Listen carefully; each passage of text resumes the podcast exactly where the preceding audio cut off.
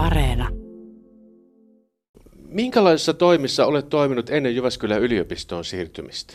No mä palvelin, mä valmistuin kadettikoulusta 84 ja sen jälkeen mä palvelin neljä vuotta joukoissa. Koulutin varusmiehiä ja selkeä mä siirryin sotilastiedusteluun Tikkakoskelle ja mä oon palvellut oikeastaan koko ikäni sotilastiedustelussa kotimaassa ja ulkomailla vuoden Balkanilla ja kolme vuotta Puolassa, Ukrainassa.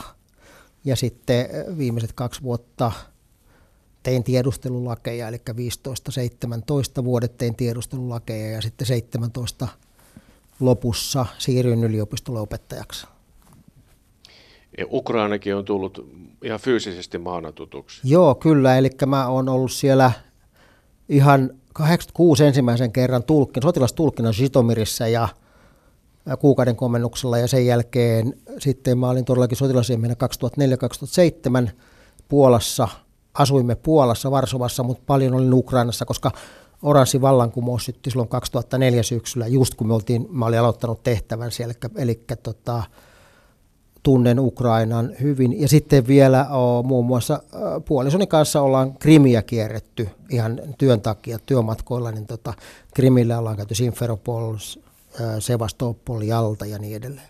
Eli olet juuri oikea mies juuri tässä no, hetkessä studioon. Kerro vielä, mitä teet yliopistolla Aa, Mä opetan tiedusteluanalyysiä. Eli mä opetan, meillä on sellainen strateginen, turvallisuus- strateginen analyysi maisteriohjelma. Ja tota, mä opetan siinä tiedustelua ja erityisesti niin tota, tiedusteluanalyysiä, plus sitten kesäkoulussa mä opetan hybridiuhkia. Siinä aika, aika tästä, tässä ajassa keskeisiä asioita. No näitä tulvii, näitä lausuntoja ja erilaisia huomioita tästä Venäjän ja Ukrainan kiristyneestä tilanteesta. Tässä on muutama otsikko, joita tänään pärähtänyt. Meillä on yleensä tuommoinen seuranta. Sotilasliitto Naton pääsihteeri on tänään sanonut, että Venäjä lisää sotilaita Ukrainan rajoille. Se on hänen huomionsa. Minkäänlaista jännitteen lieventämisen merkkiä siellä ei näy. Ukrainan presidentti on sanonut, että merkkejä Venäjän sotilaiden vetäytymisestä ei ole, vaikka Venäjä sanoi, että joitakin joukkoja on siirretty sieltä takaisin tukikohtiin. Ja sitten G7-maat keskustelevat lauantaina Ukrainan jännittyneestä tilanteesta. Martti J. Kari, minkälaiset, minkälaisiin asioihin sinä just tällä hetkellä kiinnität huomiota tässä? Minkälaisiin lausuntoihin? Taikka tähän? Tässähän on informaatiota, jossa varmaan on disinformaatiotakin Joo, no, sekaisin. No, mun mielestä on aivan turha seurata sitä, että vähentääkö se Venäjän joukkoja siellä rajalla vai ei, lisääkö se joukkoja siellä vai ei, koska se se maavoima, mikä on Ukrainan rajoilla, se on siellä sen takia, että se pystyy toteuttamaan sen sen poliittisen johdon tehtävän, mikä sille on annettu.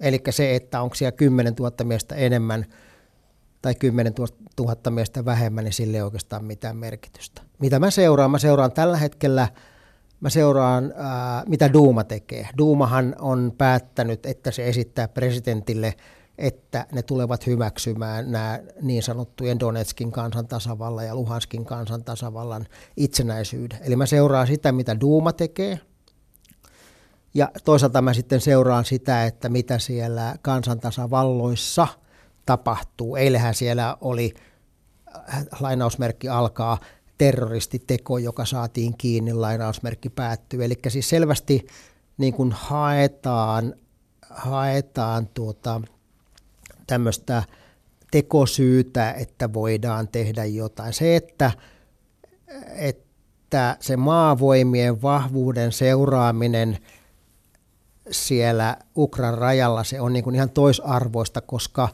jos, jos, jos sota tulee, vaikka sitä en usko, että sota tulee, mutta jos se tulisi, niin äh, jo Persianlahden sodan aik- jälkeen venäläiset tajusivat, että sota on nimenomaan ilmasotaa. Eli se suuri vaikutus tapahtuu ilmasta.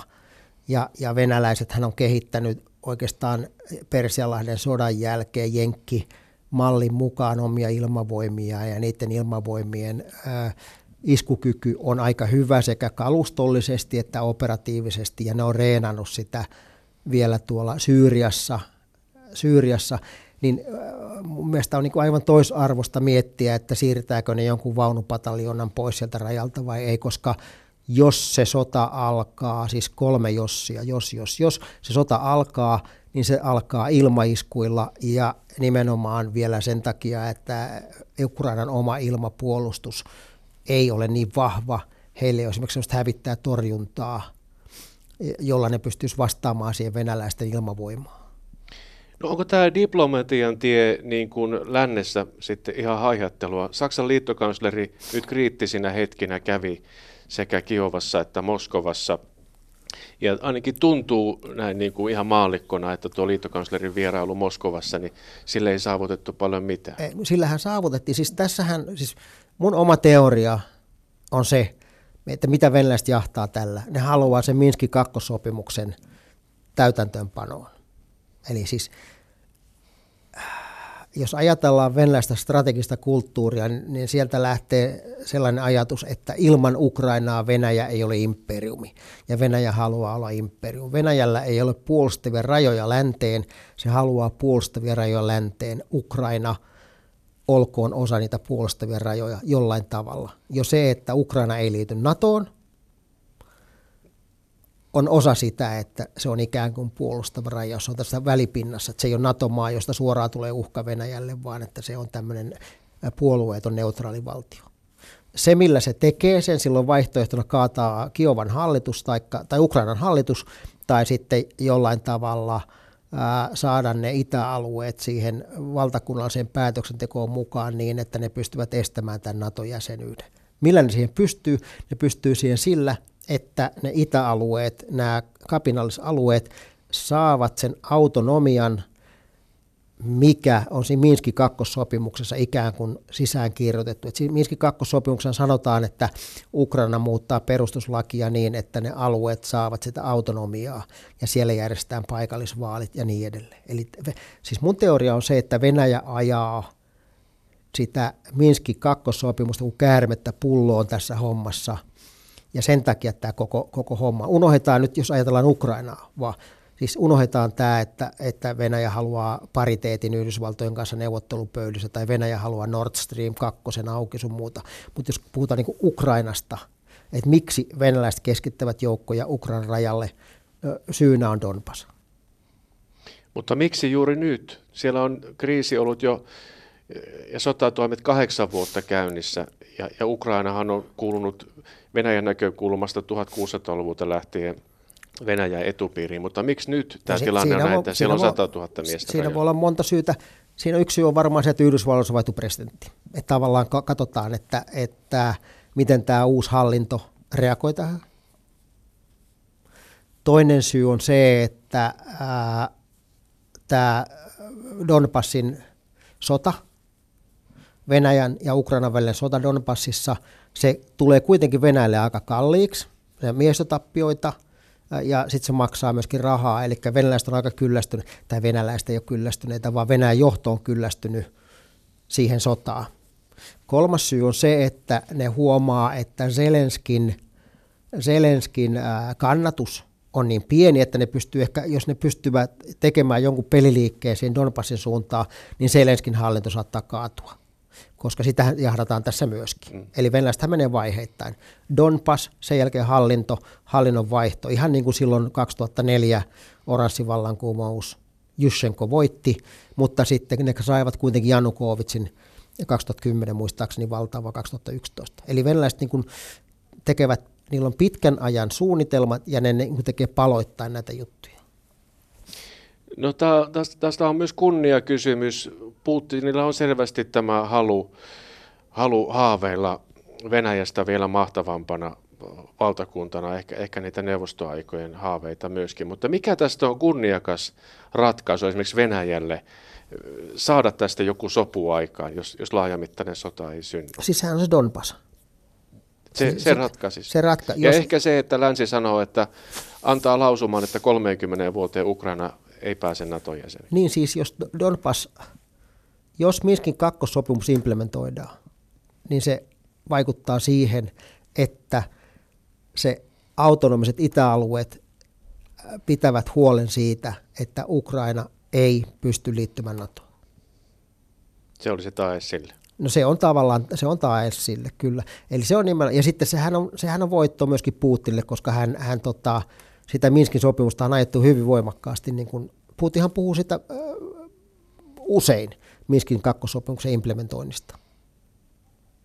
Pystyykö tätä Martti Jikari mitenkään spekuloimaan, että jos sinne on 100 000 miestä ja paljon kalustoa tuotu rajalle, niin, niin paljon tulee lausuntoja, että eihän niitä turhaa ole sinne tuotu. Pystyykö sitä ennakoimaan, tekeekö Venäjä jonkun sotilaallisen manööverin siellä vai siis, ei? Siis nehän on tehnyt. Jo, tämähän on sotilaallinen manööveri. Jos me katsotaan sitä ryhmitystä, mikä siellä on, siellä on neljästä eri sotilaspiiristä siirretty. Siis venäläisillä on äh, niiden maavoimien tehtävänä on sodan uhkavaiheessa niin sanottu strateginen ryhmittäminen.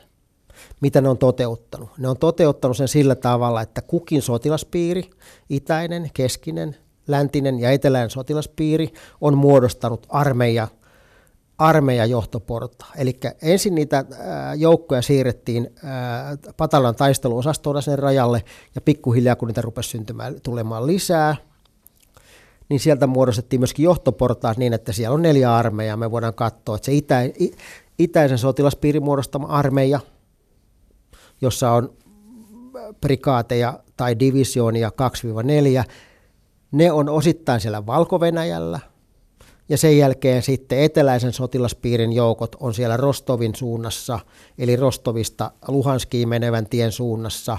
Siellä on todennäköisesti 58. armeija tai sitten armeija jonka numeroa ei ole annettu ulos.